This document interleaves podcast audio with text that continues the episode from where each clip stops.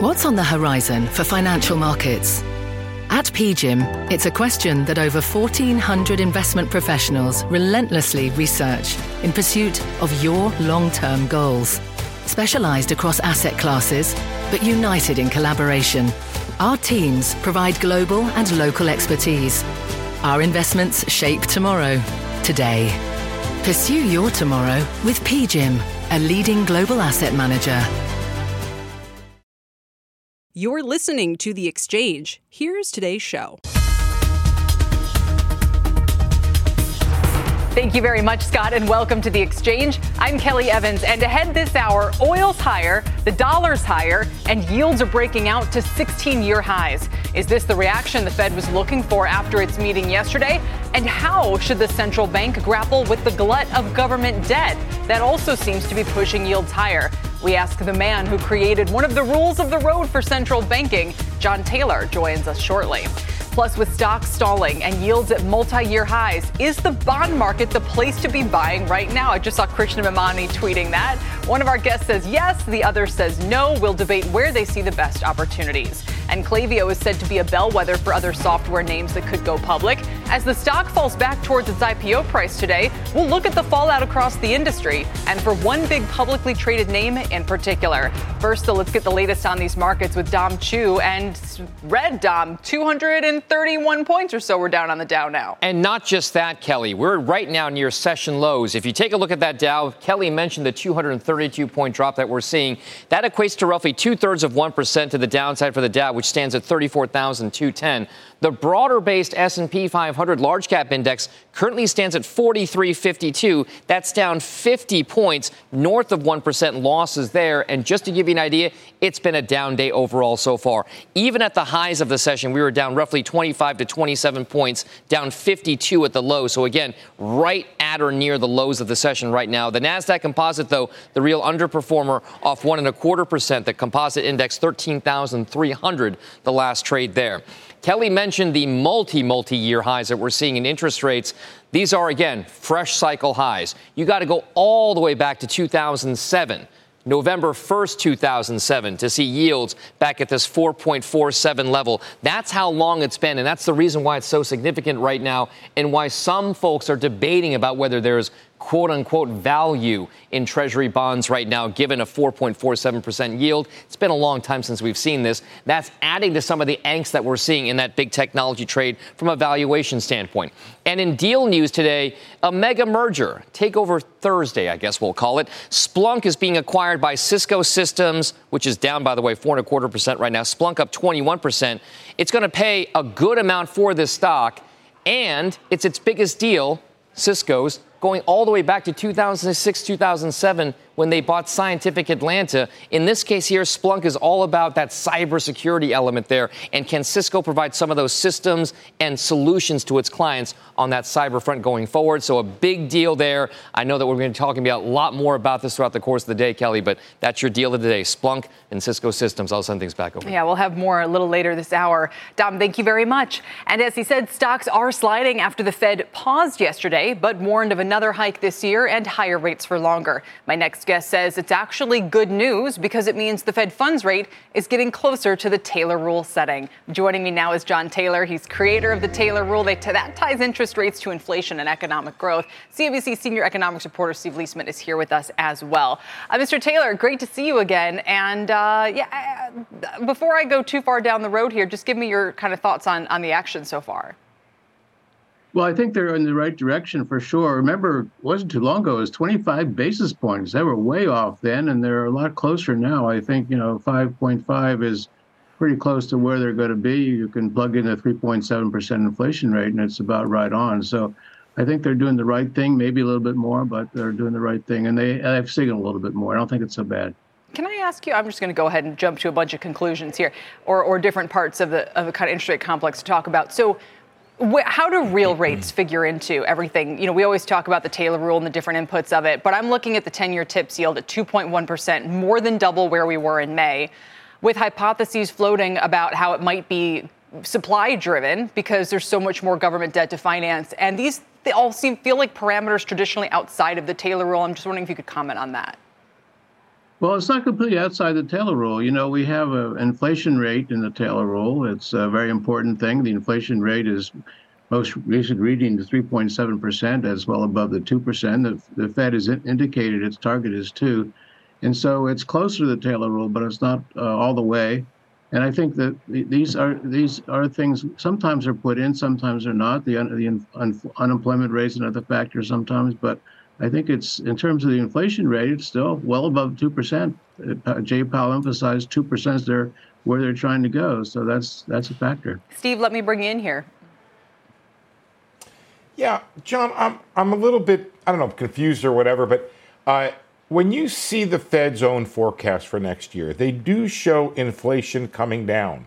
They have a PCE inflation number for two, of two and a half percent on the headline, two six on the core, and yet they maintain a funds rate of five point one percent. That's according to the average. Again, this is not policy. This is the average of of the officials' forecast. But when you do the math, John, help me out here. Doesn't it mean the Fed gets tighter next year? And why would you? want to be tightening policy into falling inflation. Do I have my math right? Um, and, and, Professor, please well, tell me if I'm wrong. You, the inflation has come down. Remember, it was 9.1% not too long ago. Now it's sure. 3.7, 2.0. And so it's on its way down. And the question is if it's going to continue. I think the, the rate, based on historical comparisons, is about where it has been for similar inflation rates. And so this is a little bit of a tightening, a little bit of a restriction, but the main thing it's it's important for economic growth, and they've done this in a way that has not stifled economic growth so far. We hope it doesn't. But but is there some danger here of over tightening? They seem to be on a trajectory for a soft landing. If they tighten next year, make uh, uh, conditions relatively tighter, don't they then risk essentially snatching defeat out of the jaws of victory? I, I think the main thing is what happens to the inflation rate. The inflation rate is on its way down, and, and it's they're doing the right thing in, the, in that respect. If it doesn't come down, then the, the uh, calculations are off, and they have to reconsider. And don't forget, this is a global phenomenon, Steve. It's not just the United States; it's the rest of the world, the ECB, Latin America, uh, which is all part of this whole thing. The more I think we emphasize that it's not just the United States. The United States is a leader here. People pay attention to the Fed but it's not the only game in town. So, Professor Taylor, help us understand. Uh, let's take Germany as the uh, example here. It's got 10 year bond yields at about 12 year highs, and it's in its third quarter of basically recession. So is that, you know, would you say that the ECB should tighten into that? You know, of course not. Um, their inflation rate is also quite high. So our GDP is better for now, but how much of the, the move in global bond yields right now even is, is related to what's going on with the Fed? And how much do you think has to do with, with the fact that we've had this massive glut of government debt to finance? Well, the, the debt is a big issue, and it seems to be there's efforts to bring it down. We'll see if it actually takes place. But I think the main thing that this has been hinted at in Jay Powell's discussion is maybe the the normal rate, the natural rate, is no longer one percent. Maybe it's a little bit higher than one exactly. and and that's an issue which the market's trying to digest. And just let me uh, pause there so that our viewers can follow why you'd bring that up. Is it possible that because there's so much more government debt, that kind of natural interest rates have to be higher now? And is that is that a good or bad thing for the economy? I think the best thing for the economy is we begin to wind down this debt. I mean, we, it's not just monetary policy, it's fiscal policy, and they related quite well. By the way, regulatory policy is very important too. But I think that the debt has been on my mind for a long time. monetary policy has been on my mind. I remember 25 basis points a little over a year ago, and so we're much better uh, in a situation now than we were then. And I think that's something that you have to take into account. It's it's it's related to these decisions about the interest rate uh, that the Fed is going through. John, could you help us explore this idea that Kelly just brought up higher neutral rate? It's a lot of gobbledygook to a lot of people. Some days it's gobbledygook to me. But in any event, the idea that that Powell hinted at yesterday in response to my question that that maybe the neutral rate is higher. Does that mean a higher funds rate for longer? Does that mean higher interest rates for longer? And in addition to Kelly yes. brought up the idea of debt, what else is behind that? And is it something that we should be pushing to make lower? Or do you just live with it because it is the neutral rate as given by, I don't know, on Mount Sinai?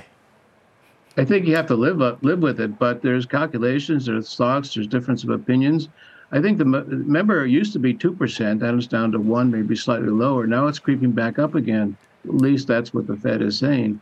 And I think that if that's the case, then we're going to see a, a normal interest rate, two percent inflation, two percent real.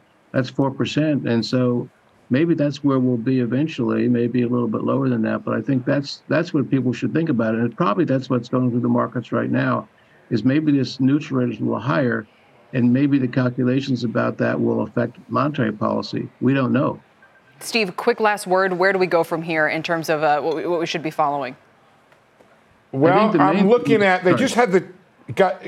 I'm sorry, they just had the chart up, and I'll let John have the last word if he's got time. But just very quickly, I want people to look at the chart that we had of the probabilities uh, that they just had up, the two up bars and the one down bar. What we see is about a 40% probability for a hike or a 45% probability of a hike by, there you go, guys. How great are you in the back there? 45% probability of a hike by December. That's now moved. And there's that 43% probability of a cut by June in there. So that's what I'm watching.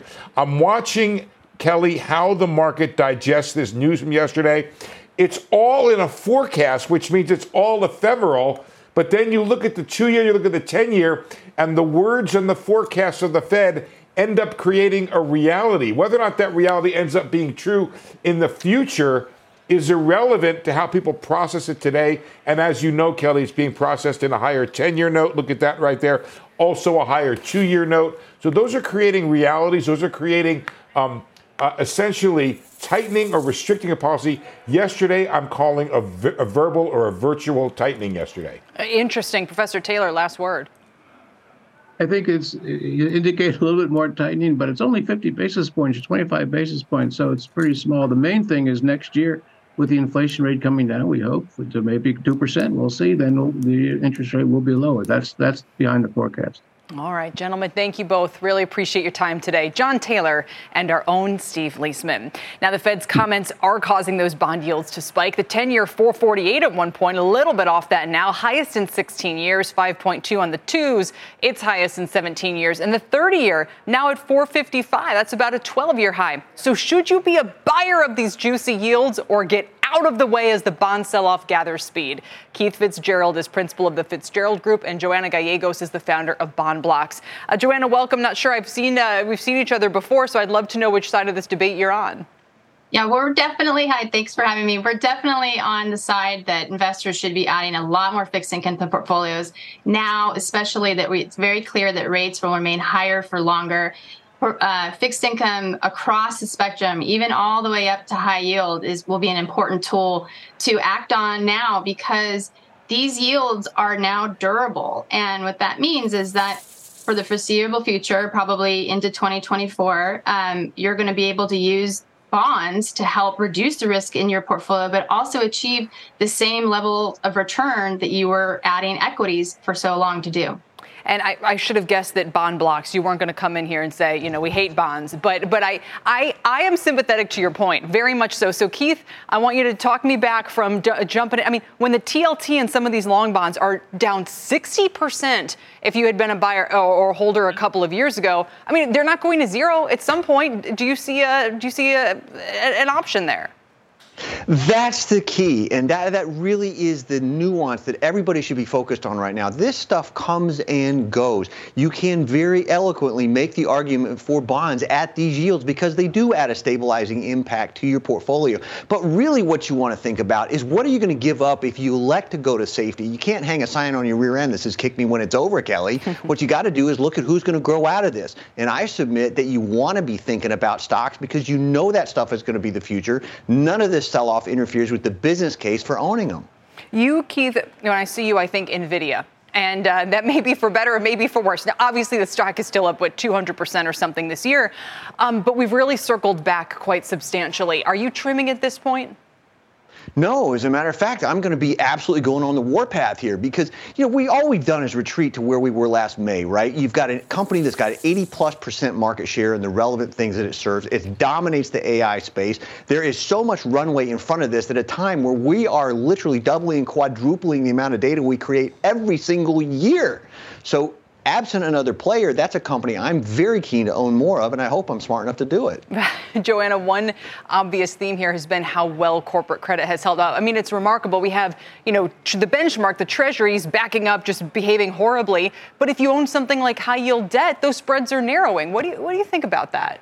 Yeah, spreads are narrowing, yet the coupon income has really been the driver of all returns for high yield over the last 10 or 20 year period. So, hmm. like with with rates as high as they are and yields in even triple C all the way up to 13%, you know, it's a really compelling time to consider high yield. And I'd also say, you know, I think there's a shift in the last 10 or 15 years. Investors have been so focused on equity and taking risk in equity that they kind of forget the fundamentals of fixed income. And now that bonds are back and your people are starting to in, in engage with these yields and these these markets, I want to remind people that like high yield has at you know half the volatility of the S&P 500 broadly. That's surprising. And and also even a little less than half the volatility of um, the Russell 2000. So we are used to these stories. We're used to equity being the driver of return. We're used to growth at really low rates. And that's changed. And even in your last segment, if we come to new levels, uh, and baselines for interest rates, fixed income can be so much more powerful. And traditionally, the way it's performed in your portfolio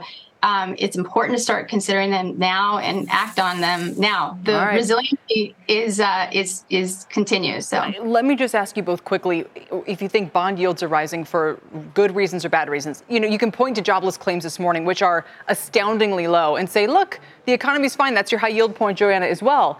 But then you look at the behavior of the long end around the globe, and it feels like there's maybe something a little bit more nefarious going on here. And that, Keith, would not be a pleasant environment necessarily for the stock market. No, unfortunately, it wouldn't be. But you know, there's not a lot you can do about that. We can't control central bankers, but what we can control is the stocks we buy, the quality we pick, the instruments we use. Either bonds or stocks doesn't matter. You can control that as an individual investor. So that is at least a silver lining. Quick last word, Joanna. Yeah, I, I, would just say that you know the the, the fundamentals are, are a lot stronger than than people are appreciating, and you know we really should just you know consider the traditional role that fixed income has in a portfolio. Wait, sure. why is the bond person telling me how strong the economy? Nothing makes sense anymore, Joanna. it does, but it, it, makes sense if you think about how you came into this market. They, you know, um, issuers had low rates. They have bonds that aren't going to mature. Only five percent of the high yield debt is going to mature in 20 to 2023 and 2024. So right. the way the firms can weather this period between now and maybe the next three years is very, very different and unique. It's so it's so hard to keep your head focused on those fundamentals, but yeah. they haven't changed and they've been resilient through 2022 and 2023, and it looks like the same for 2024. I take your point about high yield, but then you'd think, you know, for the treasuries that maybe the yields would go back downwards. Uh, we will pick this up next time. We appreciate you both joining me today uh, to debate this one. It's been fun. Keith Fitzgerald and Joanna Gallegos. We do have a news alert out of the FTC where it seems private equity is in the crosshairs. Leslie Picker with the details. Leslie. Hey, Kelly. Yeah, a new FTC lawsuit with a rare allegation against private equity for anti-competitive activities. The FTC's complaint filed in district court claims a firm called Welsh, Carson, Anderson, and Stowe consolidated anesthesia practices in Texas through its company called U.S. Anesthesia Partners and then drove up prices. The FTC also says that U.S. AP entered price setting arrangements and a deal to fend off another large anesthesia provider from encroaching on its territory. The FTC says that this roll up and its resulting dominance in the market has cost Texans tens of millions of dollars more each year in anesthesia services than before USAP was created. FTC Chair Lina Khan says in a release quote, the FTC will continue to scrutinize and challenge serial acquisitions, roll-ups, and other stealth consolidation schemes that unlawfully undermine fair competition and harm the American public. This may be construed as a warning shot to private equity, which often flies under the radar of the FTC, but can drive synergies by buying up companies in the same field and merging them together. The FTC is seeking, seeking equitable relief necessary to remedy the alleged impact and prevent it in the future. Now, I have a call out to Welsh Carson, which has raised more than $31 billion in capital since its founding over four decades ago, and two months ago closed a new fund with $5 billion billion in capital. I've also reached out to USAP, but I haven't heard back from either yet. Kelly, I'll let you know when I do. All right. Private equity uh, facing another headwind. Leslie, thank you very much. Our Leslie Picker. We've got a news alert on Google and Broadcom. Kristina Partsinevelos with the details. Kristina? Well, Kelly, earlier this morning, you had the information that reported Google was looking at cutting ties with its AI chip supplier, that would be Broadcom, by 2027. Reached out to Google, and they're pretty much saying otherwise right now from a statement, quote, we are pro- productively engaged with Broadcom and multiple other suppliers for the long term. Our work to meet our internal and external cloud needs benefit from our collaboration with Broadcom. They have been an excellent partner, and we see no change in our engagement. They said right now, no change in the engagement. That could potentially change in the next few years. Just for our audience to know, the relationship between both companies has been going on for quite a few years. Broadcom makes the chips that are designed by Google and then also provides very specific IP that's embedded in those chips. You initially saw the stock price for Broadcom drop dramatically this morning, but ever since then it's been climbing uh, steadily higher and even more so after this statement from Google came out. Kelly? Very interesting wrinkle here, Kristina. Thank you, Kristina Partsinevelos. Despite what we just heard from Google, the make your own chips movement appears to be gaining momentum. Even Microsoft is reportedly beginning to cut down on orders for NVIDIA's AI chips, betting on its own in house chips to support the company's ambitions. Speaking of which, Microsoft's in Manhattan today with some AI announcements and the launch of their latest tablets and computers. And that's where we find our Steve Kovach, along with a very special guest. Steve? Hey there, Kelly. Yeah, joining me today, Yusuf Mehdi from Microsoft. Just you just got a new job, uh, head of Windows and Surface business now, in addition to everything else you've been doing for the last 30 years at Microsoft. So thanks for joining us on this day. Thanks for having us. Um, let's jump right in. The big news of the day is Copilot. That's your AI assistant that you're putting across Teams and Outlook and all your apps. It's coming to Windows as well. That's September 26th. But I think the one that everyone back home wants to hear about is the Copilot for the enterprise, Microsoft 365. 30 bucks per user per month, coming out November 1st. That's when you're actually going to start selling it out of beta. I guess the big question is why is it worth so much money? That's a hefty premium on top of what most of these customers are already paying. What are they getting for that extra 30 bucks a month? Um, what you're getting is really some incredible capabilities that you can't do today. So, for example, in the testing we've already done with preview customers, um, you're in a meeting, you can have a meeting summary, and the AI can summarize the entire meeting and give it to you in bite-sized chunks. If you miss the meeting, you can tell me what happened out of it. Uh, you can say, did I get action items? What did my boss say? When was I mentioned? And you can get all that. That, that time is unbelievably precious, and for $30 a month, it's an incredible value. People really love that capability. So, and you're learning this from, you have uh, several, couple hundred companies, right, are already beta testing it. Correct. What have they learned so far? What have you learned from the people who are using Copilot now? How has that feedback come back to you and, to, and now that you're ready to launch? So we've learned a lot again about where the use cases are, where the fit is. Um, there have been a couple different cases. Uh, creation in our PowerPoint, Word, Excel apps. People are really loving the value there.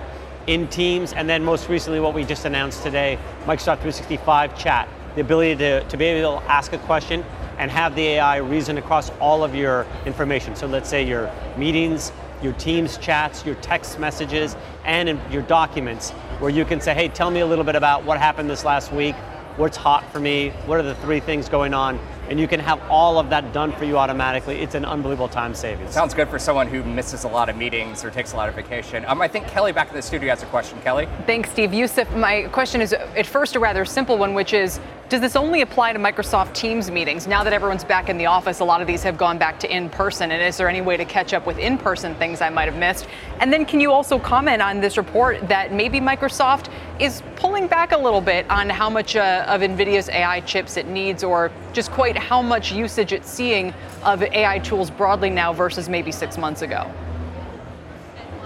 Yeah, so on the first one, uh, you, Kelly, we see value for uh, the M365 and Copilot across all those efforts. Even when with in-person meetings, um, we now what we see with a lot of customers, they still run the Teams capability to keep track of what's going on, to have the Teams chat, and so we see that value even for in-person meetings.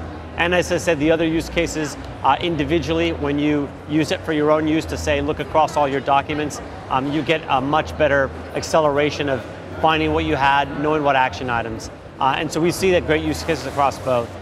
Uh, in terms of like our AI chips, We, uh, we, we still have the great partnership with NVIDIA. We've been doing a lot of work. The demand is so huge in terms of customers. Like we said, there's a waiting list for M365 that uh, we're doing everything we can to make sure we can meet that demand with, with our partners.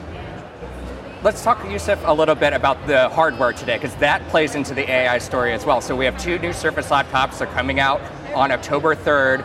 The, the high end, the studio, uh, a lot of stuff can be done on device, it sounds like, whereas you know, this whole year we've been thinking about AI. You need those cloud, uh, those NVIDIA chips in the cloud processing all this. Is that coming down to the PCs? Is it coming down to mobile? What do you? Is, how is that evolving? Yeah, it's a great question. And so uh, one of the things that we are we're delighted to show today was the power of AI software experiences like Copilot being accelerated with AI chips and special computers like the Surface laptops and Laptop 2. And what we showed today is the ability to actually run a local AI model, the, the Meta's Llama model, uh, that's a couple trillion parameters. We ran that locally without a connection with the power on that chip. I think as we go forward, the ability to be able to use cloud and client and dynamically understand when you want to use the power of the chip to accelerate things or do things offline um, or add additional local context. We think that's sort of the next step of what will happen in some of the breakthroughs on systems. So a lot of this is happening on Windows or and your own homegrown devices.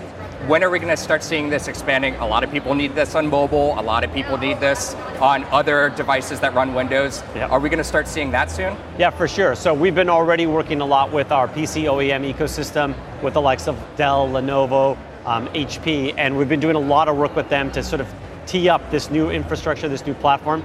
They're very excited about it, so you'll expect to hear more from them soon. Uh, and then with mobile, we've been doing a lot to connect uh, your iPhone or your Android phone to your Windows PC. We have a capability now that links it together. And now what we showed today is you can use Copilot to, for example, say, hey, tell me what's going on with my text messages and maybe send one on my behalf. Great.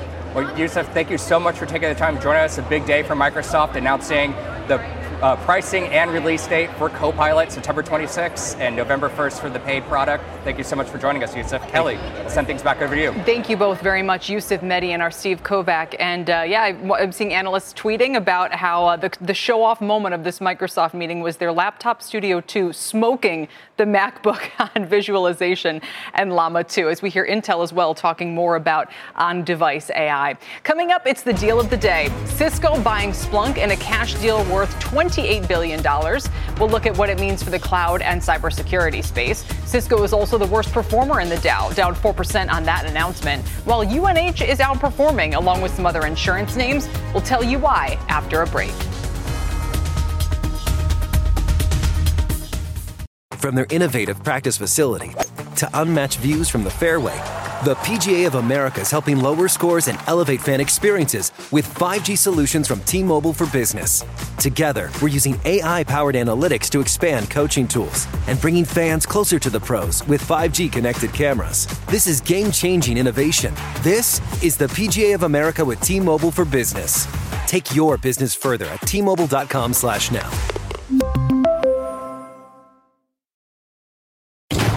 Electricity, a big idea that's inspired countless new ones. From powering the light bulb to virtually powering our entire lives. 30 years ago, State Street launched the SPDR S&P 500 ETF, SPY, a big idea that inspired the world to invest differently, and still does. What can you do with SPY? Before investing, consider the fund's investment objectives, risks, charges, and expenses. Visit ssga.com for a prospectus containing this and other information. Read it carefully before investing. SPY is subject to risks similar to those of stocks. All ETFs are subject to risk, including possible loss of principal. Alps Distributors Inc. Distributor.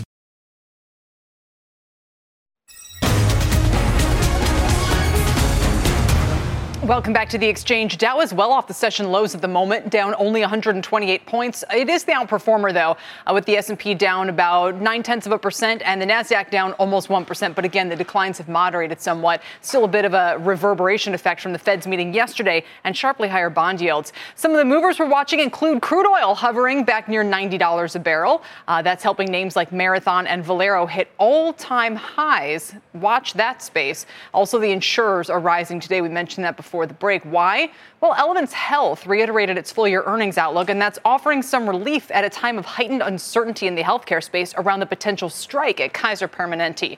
Uh, meanwhile, office furniture makers Steelcase and MillerKnoll are higher again today. Steelcase set to close at a 52 week high, coming off its best day ever after raising its profit guidance Why, you ask? This should have been obvious. They're citing improvement in office attendance trends, and that's driving demand for office furniture. Over to Tyler Mathisen for the CNBC News Update. Tyler? Kelly, thank you very much. Whistleblowers are saying the federal government is, uh, has poor oversight and it could have led to migrant kids working unsafe and illegal jobs. A watchdog group raised concerns that the Health and Human Services Department may have failed to properly match migrant children with vetted sponsors.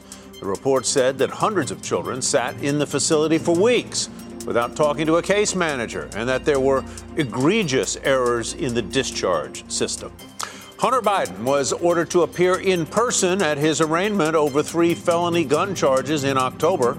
The Delaware judge in the case said the president's son should not receive special treatment and must be physically present for his initial appearance. Lawyers for Biden said he will plead not guilty. And Sophie Turner sued Joe Jonas to return their two children to England.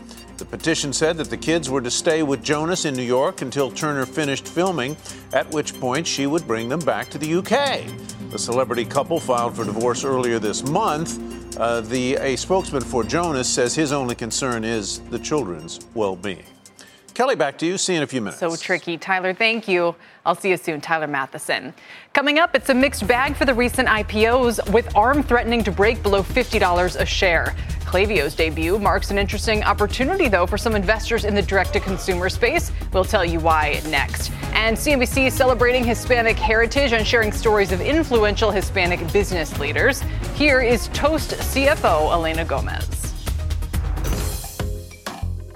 I'm really proud to be a Hispanic Latina and in a C level role. And I think I represent what's possible for a lot of young Latinas out there, including my own daughters. There's so much rich history and culture and music and family that I would love to share with my, my non Hispanic colleagues. And when I think about the fact that Hispanics will be such an important part of our communities, of our uh, workforce in the future, I think it's really important to bring them into the fold and really enrich the conversations that, that we're having every day in our communities and at the, in the workplace.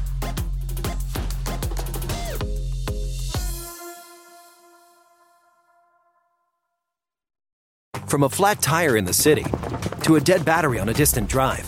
AAA is partnering with T Mobile for Business to accelerate response times and get more drivers back on the road fast. Our nationwide connectivity powers location telematics, so AAA's fleet can find stranded drivers quickly while being fully equipped with the in vehicle tools to have answers when they get there.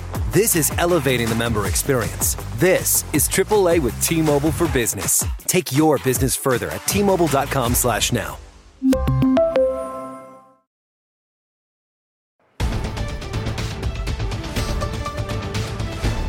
Welcome back. Let's get back to Leslie Picker with an update on this FTC case against a private equity firm. Leslie, what are we hearing?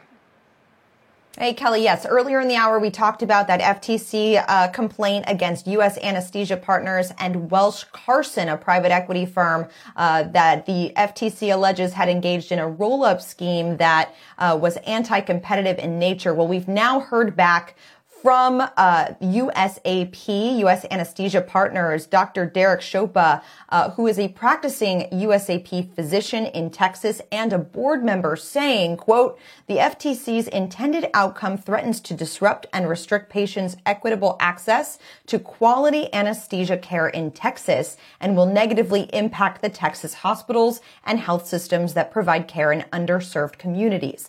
The FTC's civil complaint is based on flawed legal theories and a lack of medical understanding about anesthesia, our patient oriented business model, and our level of care for patients in Texas. Kel? All right, Leslie, thank you very much. Leslie Picker continuing to follow that story today.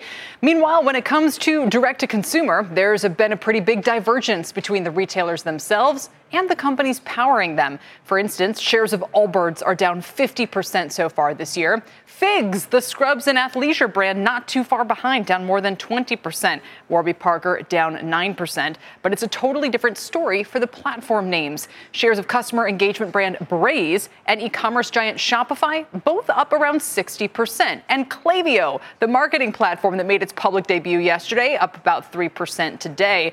Is it time to ditch the DTC names and focus on the platforms. Let's ask our next guest. Gil Luria is senior software analyst at DA Davidson. welcome. It's good to have you here. Thanks for having me. You know, we this is like the most consequential part of the markets in some ways, like software as a service platforms, and yet these names are barely I, Braze. You know, tell me, and, and Klaviyo and Shopify. I mean, this is ultimately, you know, this is the ecosystem. That's right. So this is a case where it's better to provide the tools for companies selling online than to actually sell online. Selling online is an incredibly competitive business well, there are very few companies that actually have provided tools at scale for merchants to sell online. And you just mentioned three of the best ones. Right, Shopify. Listen, as a consumer, I'm obsessed with it because anytime I see them at checkout, I'm like, thank God I can do this on my mobile phone with a couple of keystrokes while balancing, you know, a million and a half other things. So what you're saying, in other words, is the the very difficulty of being a direct-to-consumer platform requires that brands use these tools and these marketing tools in particular to try and break through. Is that right? That's right. So let's not forget when you're selling online, you're doing one thing, which is competing with Amazon if you, can sell through Amazon, but then you're just renting the customer from them. What these companies allow you to do, and first and foremost, Shopify, is allow you to have your own storefront, own the relationship with the customer. That's incredibly valuable. That's how Shopify has grown to millions of merchants. Now, then, once you have that customer, staying engaged with them is very important. And Klaviyo is, is a company that allows you to stay engaged with your customer if you're a Shopify merchant and they do it very well. They do it by email, they do it through text, and increasingly they'll do it through other channels that consumers interact with those merchants. Braze does it for enterprise customers. So for brands and larger companies that want to have that type of engagement and communication with their customer around various digital media, Braze helps you with that.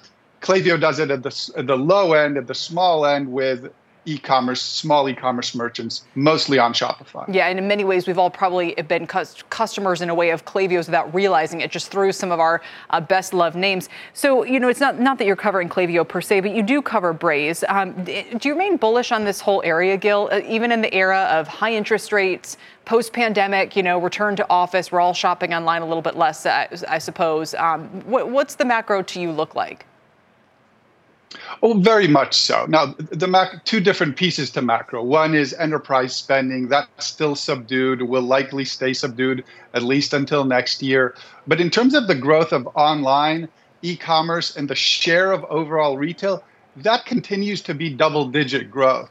Shopify's volumes grew 17%. Shopify's revenue grew 30%. Braze grew 34%. Klaviyo just grew 50%. The shift to e-commerce continues, and the companies providing these very valuable tools to merchants trying to sell online will likely continue to ride this wave for a while longer. All right, Gil, thanks for joining us to dig a little bit deeper into one of the bigger IPOs lately. We really appreciate your time. Thank you. Gil Luria with D.A. Davidson. Still ahead, Cisco, some big news today, announcing they'll buy cybersecurity company Splunk. Splunk shares are surging 21%. Cisco down of more than 4%, though. Why the old tech giant agreed to pay nearly a 24% premium in its largest acquisition ever. We'll tell you about that next. And as we head to break, check out shares of Deere, now down 3% after the company announced they will lay off 225 workers in Illinois effective next month. It's worth noting agricultural prices like wheat, corn, and soybeans have been much lower this year so far. Wheat down nearly 27%, corn down 30%, and that's been a headwind for Deere. We're back in a moment here on the exchange.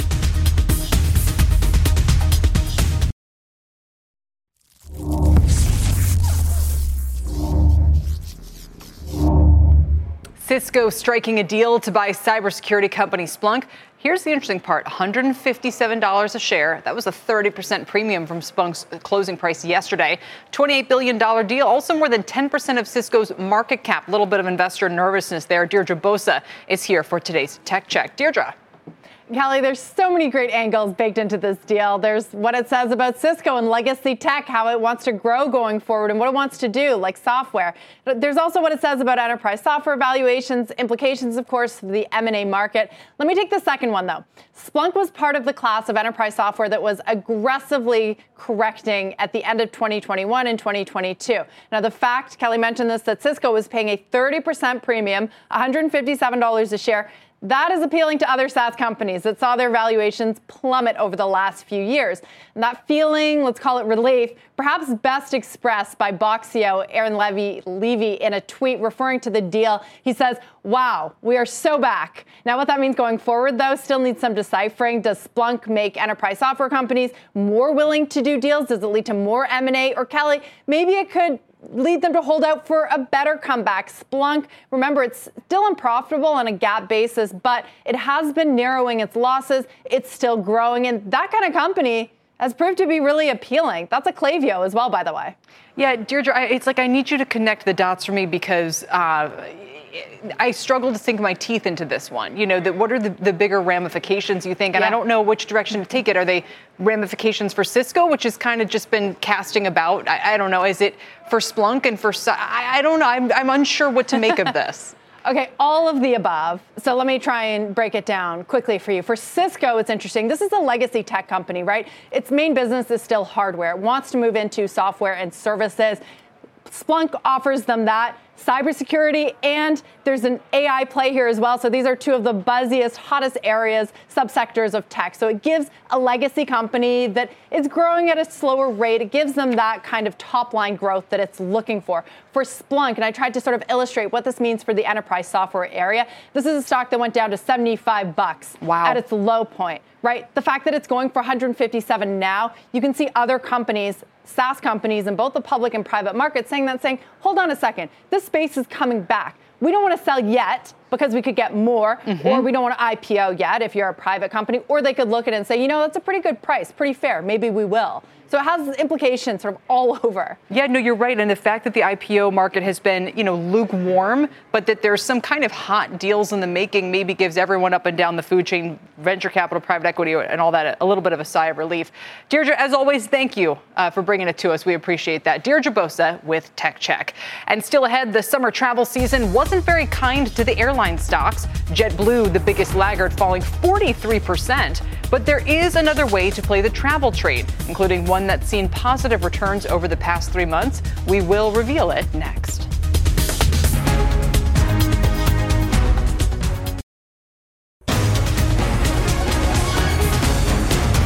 Welcome back to the exchange. While airline stocks have gotten hammered lately, the travel boom is still playing out in the muni bond market, with surging traffic helping to reignite airport bond sales. Rising rates pressured those sales in the first half of the year with just $3 billion in issuance, less than a third of the amount seen the prior year. But sales in August alone were nearly that amount, $2 billion according to reports. And with major city airports like Chicago, Atlanta, and Dallas reviving plans to tap the $4 trillion muni market and build and renovate runways, concourses, and terminals.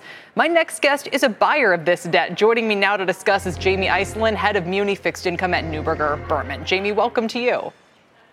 It's great to be back on the show, Kelly. Explain a little bit the dynamic between owning munis as uh, rates are, you know, ripping your face off right now. What, what is that doing to muni bond investors?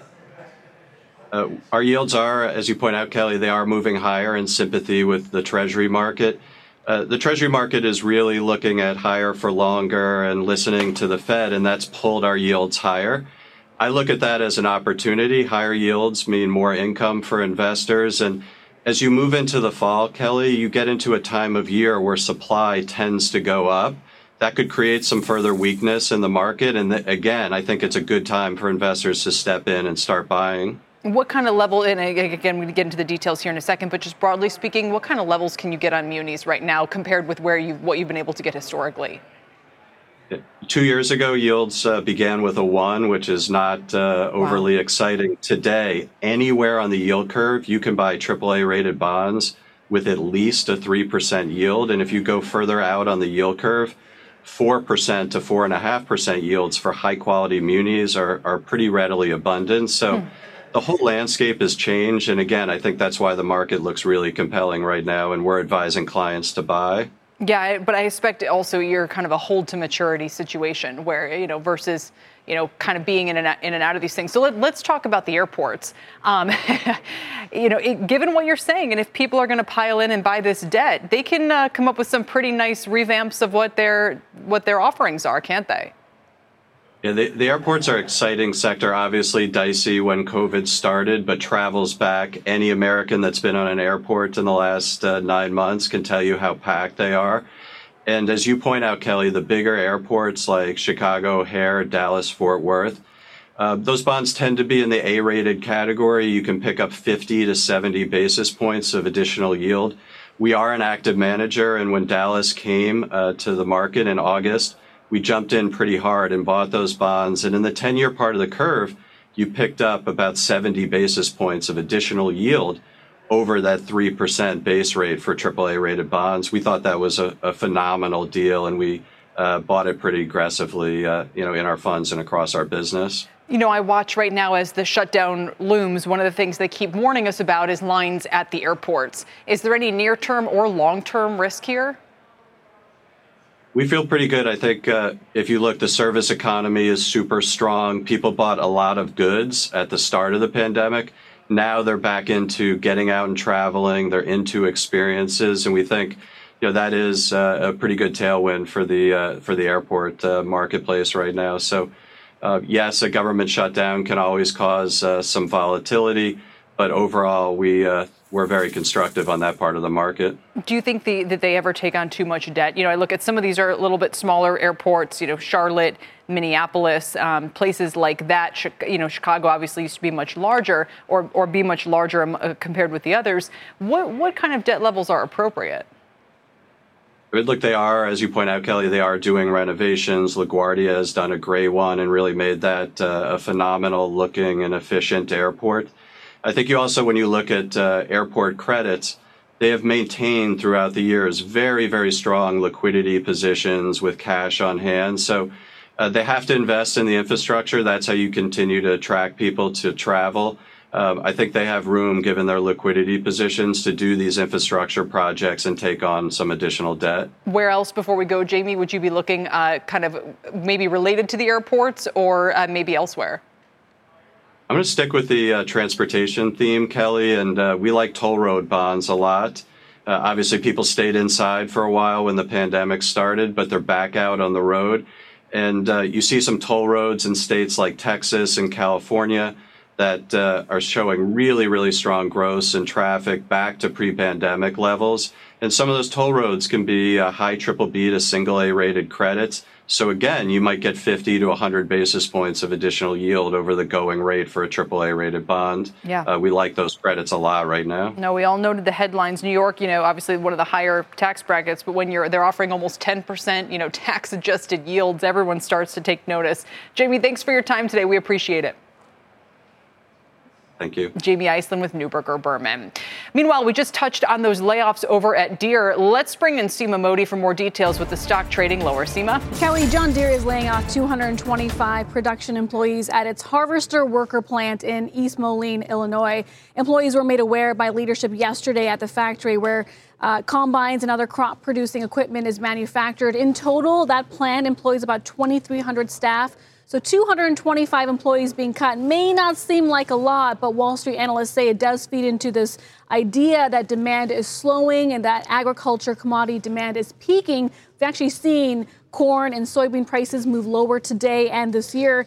And Deere stock, uh, yes, down today and down about 5.5% this week. We were just looking at the chart, now trading at its lowest level since uh, late August, Kelly. It is noteworthy what's happening with some of these soft commodities. Is there, you know, we saw huge upward pressure after the war in Ukraine, obviously, just with all the global stimulus the last couple of years. Are we unwinding that now? I think part of the story is actually has to do with China, Kelly. This hmm. idea that demand is weakening, not just on the consumer front, but how that uh, plays into China playing a role in imports and exports. Uh, they are a big buyer of, of our agriculture commodities. Yeah, that, that's a great point. As we've seen, ironically, the crude oil price Seema keeps right. moving higher, though. Can't can't quite figure that one out. I know. No, it's a great point. That's something that we need to that perhaps plays into what's happening in Russia more so. True. Seema Modi, thank you very much. Our Seema Modi reporting. That does it for the exchange today. Thanks for your time. And for more analysis on markets and the economy, sign up for my newsletter in one easy step at cnbc.com slash newsletters or just scan that QR code on your screen. Next on Power Lunch, Costco's reporting next week. We'll preview those results, get some impact with the Dow down 162. We're back in a moment. You've been listening to The Exchange. Make sure you're subscribed to get each episode every day, same time, same place. From pit lane to podium, the Las Vegas Grand Prix is providing fans a race day experience at the speed they deserve. With the help of T Mobile for Business, our 5G advanced network solutions are powering race day operations with event wide connectivity. From streamlined gate entry to an immersive app, giving fans blazing fast access to the sport they love. This is accelerating innovation. This is the Las Vegas Grand Prix with T Mobile for Business. Take your business further at T-Mobile.com slash now.